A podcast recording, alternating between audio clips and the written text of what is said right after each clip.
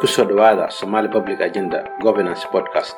Magacayga waa mahad waasuge waxaan ahay agaasimaha somaali public agenda.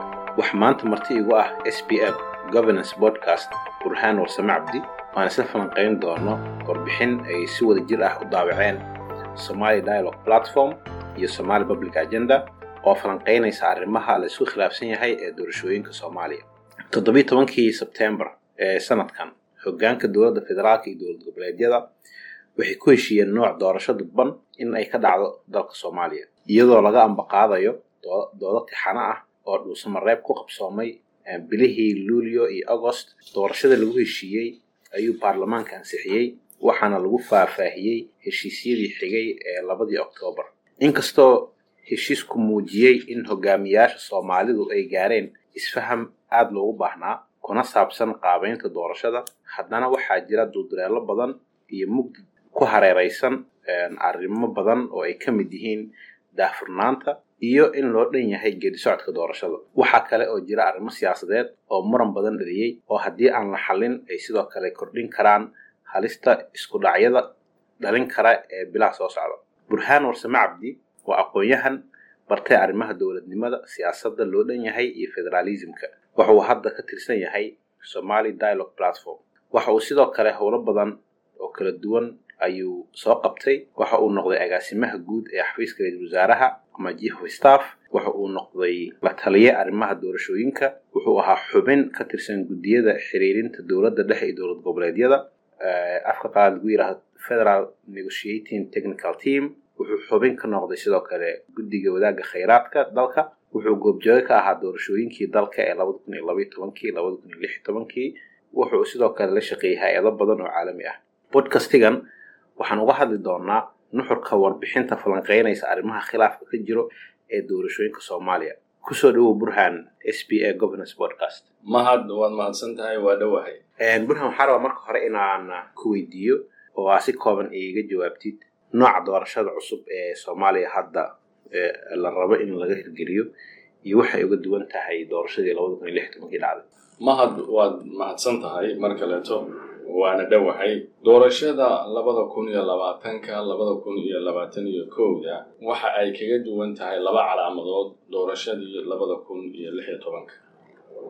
Waxawey waxay kaga duwan tahay waa midda koowaad ee ergadii ahayd konton iyo kowda waxaa la gaarsiiyey cadadkoodu inay noqdaan boqol iyo kow ergo.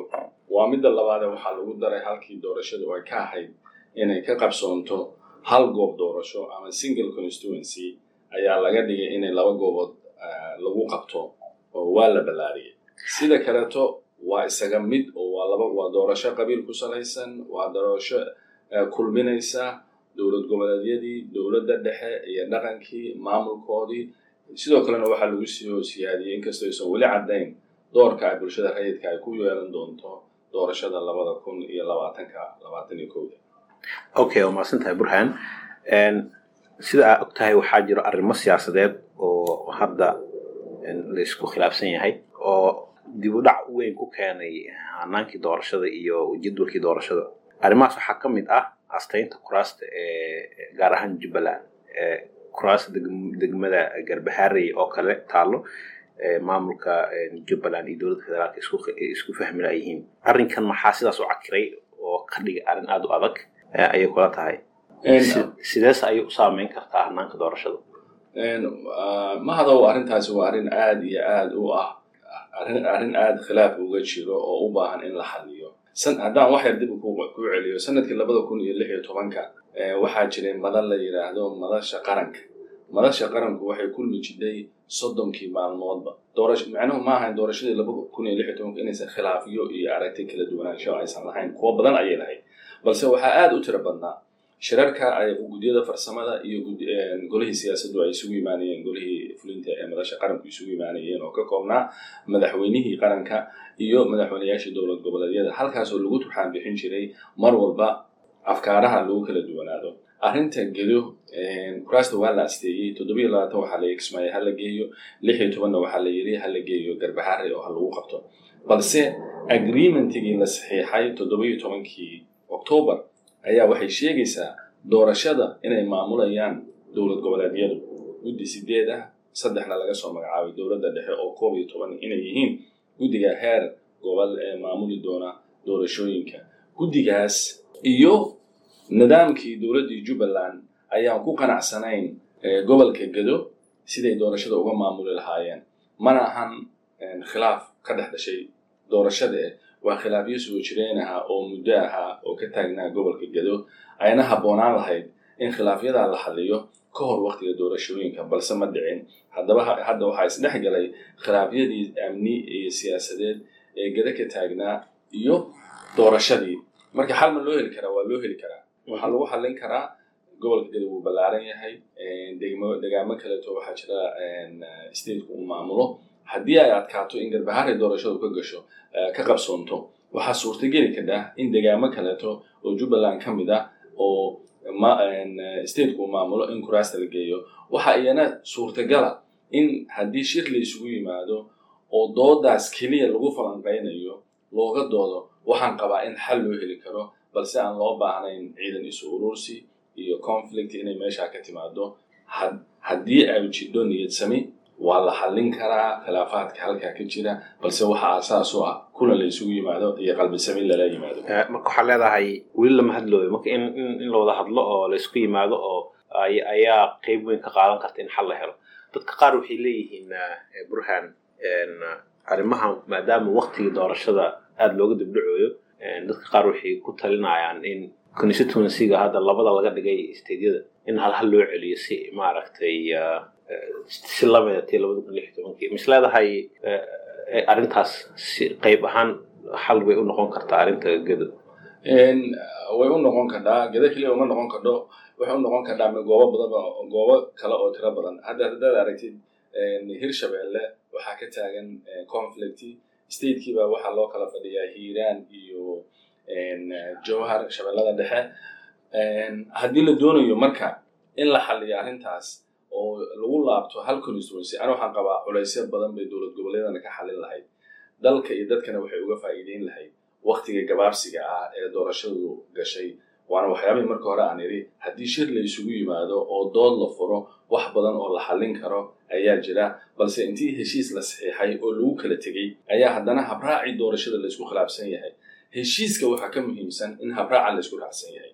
Marka xal way noqon kadhaas in lagu laabto single constituency guddiyada maareynaya doorashada ayaa sidoo kale khilaaf ka taagan yahay. Warbixinta aan wada daawacnayna si gaara ayay uga hadashay arrintan. Khilaafkan ka dhashay ama aqbalaad la-aada ka dhalatay guddiyadan maxaa aasaas u ah? Maxaa ka didiyey dadka aan dowladda ku jirin oo ay u suluugsan yihiin guddiyadan sidee ayayse saameyn ugu yeelan kartaa guddiyadii maareynaya doorashada oo aan stakeholderska qaar ku qanacsanayn doorashada iyo hanaankeeda mahadow doorashadu kama soo harto hufnaan kama soo harto. Waxaa loo baahan yahay cid kasta oo doorashada maamulaysa in dadka tartamayaasha ah iyo dadka doonaya afkaartooda doorashada inay ku cabiraan inay u siman yihiin guddiyada. Haddii guddiyada dood laga keenay mana ahan guddiga dowladda dhexe keliya soo magacawday in dooda laga keenay xitaa kuwa dowlad goboleedyada soo magacaabeen qaarkood ayaa laga keenay dooda laga keenay. Marka mar kaleeto haddii la isugu yimaado shir oo la yidhaahdo dee nin waliba ama xafiis waliba wuxuu soo magacawday dadkii ama iyaga la shaqaynayey ama dad shaqooyin kale oo gaar ah oo sida amniga iyo xarumaha dowladda ka shaqaynaya ayaa ku jira. War waxa kane dadka soomaaliyeed ma qabatee ha laga saxo. Anugu waxaan qabaa qof diidaya inuusan jirin arrin la diidanaya ahayna inay tahay arrin la sixi karo. Marka xalku muxuu noqon karaa macnaha in in la qoro liiska dadka la sulugsan yahay la bedelo completely guddiyadii dib loo maaragtay bedelo maxaa maxaa xal noqon karo? Maya hadda sida aynu wararka ku helayno moogtahay soomaalida waxba ma kala qarsoone dowlad goboleedyada iyo dowladda dhexba magacyada hadda la leeyahay waxay ka kala tirsan yihiin xafiisyo shaqooyin oo kala duwan. Haddii la isku daro dhammaantood sideed sagaal qof kamaba badnaba. Guddiguna waa dad aada u tiro badan marka la isku daro dadka ka shaqaynaya waa dad boqol gaaraya ku dhawaada marka la isku daro cadadka guud khilaafaadka guddiyada doorashada ka shaqaynaya iyo dadka doorashooyinka ku hawlanay boqol way gaarayaan. Marka doorashadii dhammeeda dalku sideed qof ama sagaal qof uma xayirnaan kadho marka haddii laysu yimaado oo la yidhaahdo annaguna waxaan garanay inaysan shantaas lixdaas qof aysan criteriyadii lagu xulayay dadka doorashada ka shaqaynaya in aysan soo buuxin ee hala bedelo in la bedeli karayo.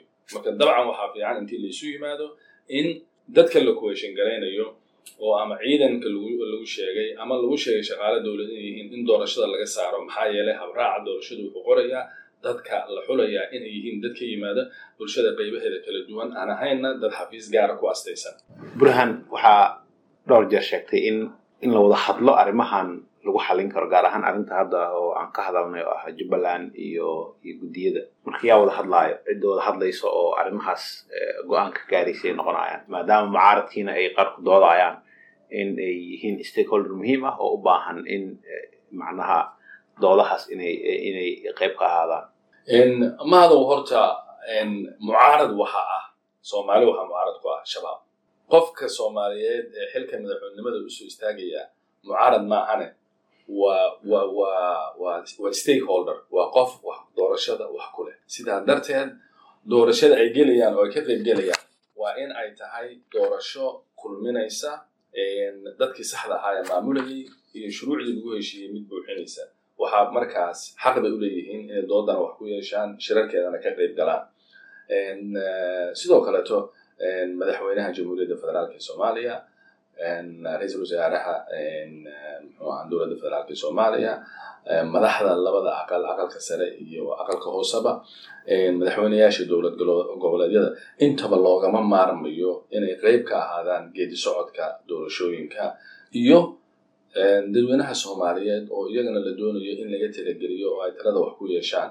Dabcan go'aamada siyaasiga ahi markay ururiyaan afkaarta dadka u tartamaya doorashooyinka iyo dadweynaha soomaaliyeed ayay ka soo dhexbaxayaan ayaa madaxdu soo saaraysaa. Habraaca mataqaanaa doorashooyinka loo fulinayo.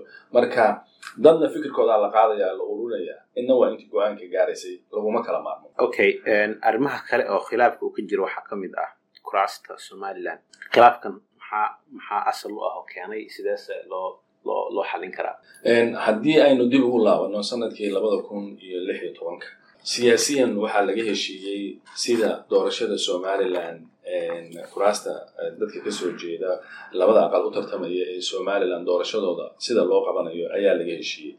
Markii laga heshiiyeyna dadkii waxaa soo habraacii waxaa soo saaray guddoomiyihii baarlamaanka dowladda federaalka ee waktigaas mudane jawaari baa soo saaray. Waxaa laga qaybgeliyey dhammaan siyaasiyiintii ka soo jeeday somaliland oo markaa ugu sarreeyey ra'iisul wasaare ku-xigeenku maanta waxaa jira markaa aqal sare ma jirin maanta waxaa jira guddoomiye aqal sare oo ka oo ah oday muddo ka mid ahaa geedi socodka dib u yeegleelida soomaaliya iyo midnimada soomaaliya cabdi xaashi soo shaqaynaya haddana ahba dee third ama qofka saddexaad ama qofka afraad ee soomaaliya ugu sarreeya markii darajooyinka la fiiriyo ayaa jooga marka in laga qaybgeliyo uu talada wax ku yeesho doorashada inoo quruxinaysaa doorashada inoo saxaysaa wax loo diido oo looga durkaana ma jiraan midda labaad ragga cabdi xaashiya ka mid yihiin waa in si gaara loo eegaa. Maxaa yeelay? Laga soo bilaabo burburkii soomaaliya. Waxaa jira dad gobollada waqooyi ka soo jeeda ee soomaaliya oo siyaasiyiina oo doortay dalka kani inuu wada jiro oo aan maalinna ku laaban hargeysa iyo mataqaanaa qaybna ka noqon gooniisutaaga marka waa in dadkaas si gaara isha loogu hayaa oo la hayaa.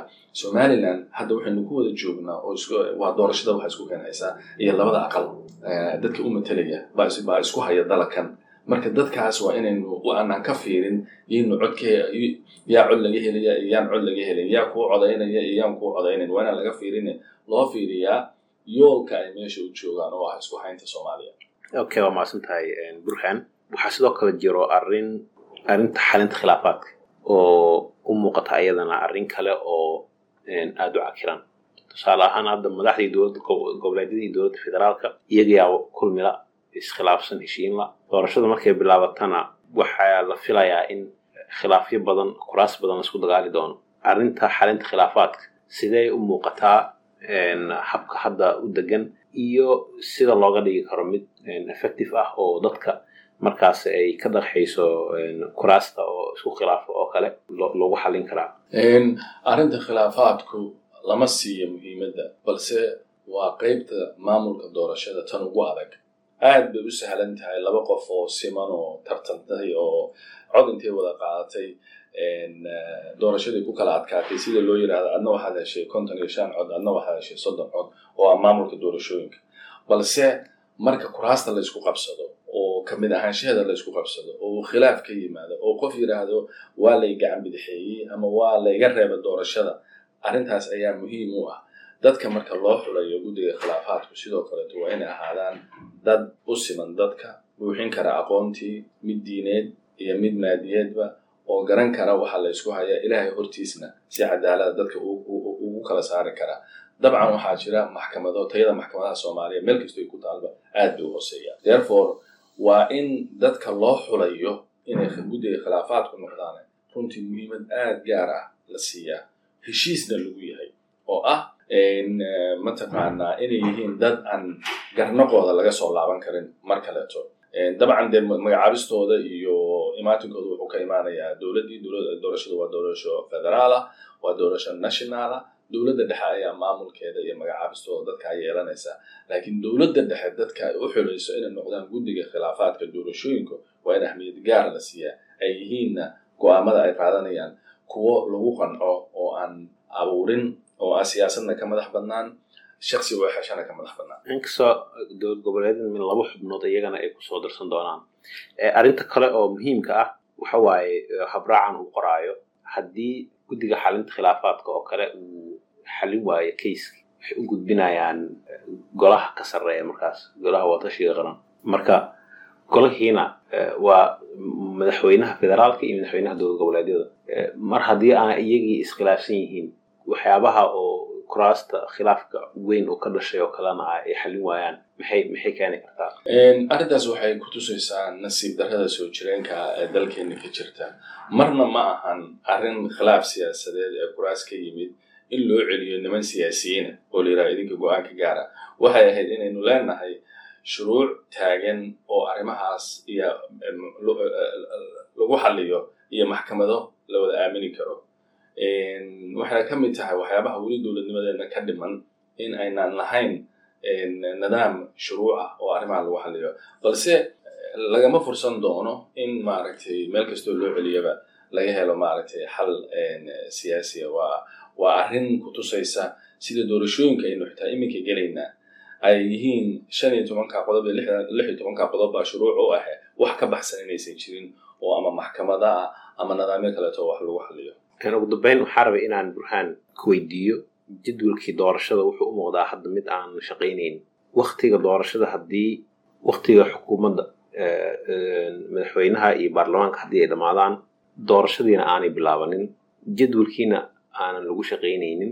Maxaa la samayn karaa oo maaragtay looga badbaadi karaa in firaaq siyaasadeed ama power vacuum uu waddanka ka dhaco? Iyo jahwareer maamaha waxaa jidha marka afka soomaaliga loo bedelo odhanaysa mas'uuliyad darrada ugu weyn ee dowladnimo ay keeni kardho waa marka ay gaarsiin weydo dal doorasho mandate waqti loo cayimay ay gaarsiin weydo waa mas'uuliyad darrada ugu weyn oo ku dhici karta. Haddii aysan dalkaa ku imaan musiibooyin dabiici ah oo waqtiyadii doorashada maaragtay ama aysan iyagu dib u dhigin waa arrin aada u adag waxaanan mar kale ku celinayaa muhiimadda ay leedahay wadahadalku qof soomaaliyeed oo maanta mas'uula ama madaxweynenimo u tartamaya ama ama siyaasiya ama ama dadka caadiga ama ganacsataa oo doonaya dalkan koob bakeria koob shaah inuu ka jabo ma jiro. Ha yeeshee dadka haddii aadan la tashan oo aadan waxa aad qabanaysid arrimahan oo kale xasiisiga doorashada in la qabto hadda waxaa aada uga muhiimsan. In waktigeedii waktigeedii kara dhibaatada uu abuurayo waktiga ciriiriga ahay ayaa ka daran macnaha guddiyada iyo waxyaabaha laysku hayo ayaa ka daran. Sidaa darteed aada ayay muhiim u tahay in wadatashi arrintaa laga galo iyadoo laga bilaabayo guddigii golaha qaranka ee wadatashiga laga bilaabayo. Dadka kaleeto ee doorashada wax kule musharaxiintu ka mid yihiin laga talagelinayo bulshada rayidka laga talagelinayo aqoon-yahanka soomaaliya laga talagelinayo culimada laga talagelinayo. Maxaa yeelay inagu dhib weynu soo marray dalkan cidda buu dhib u doonaysana male si kastoo mas'uuliyad darra u ay u dhacdayna la hubiyo inaan dalakani inaan dalkeenu qalalaaso siyaasadeed aynaan dib ugu laaban. Tusaale cad waxaa inoo ah waxaa ka dhacay etoobiya today maantay waddanka etoobiya oo ahaa militarily iyo dhaqaale ahaa dal aad u koreeya oo xoogaystay dimuqraadiyadiisu waxay rabta ha ahaatee balse ishaysta ayaa khilaaf doorasho wuxuu sababay dagaalla intay ka dhacaan gudihiisii oo civil war ka dhaco. Dowladdii dhexe state dan inay dib u qabsato oo qaxooti kumanaan kun ay ka qaxaan.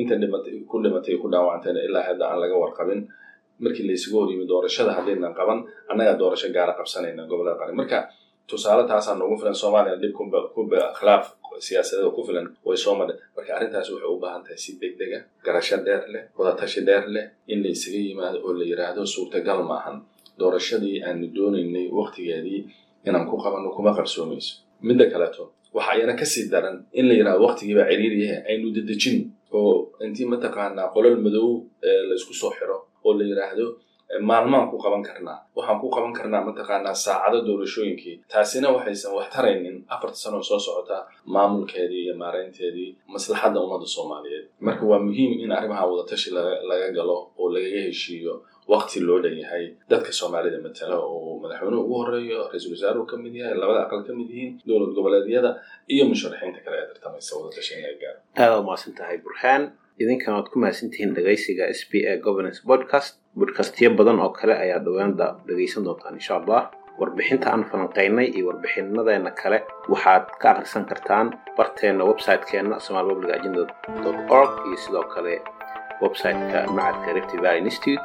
Waxaa sidoo kale nagala socon kartaan ciwaanada aan ku leenahay baraha bulshada twitterka instagram facebook oo dhammaan aan ku wadaagno warbixinada iyo warbixinada kale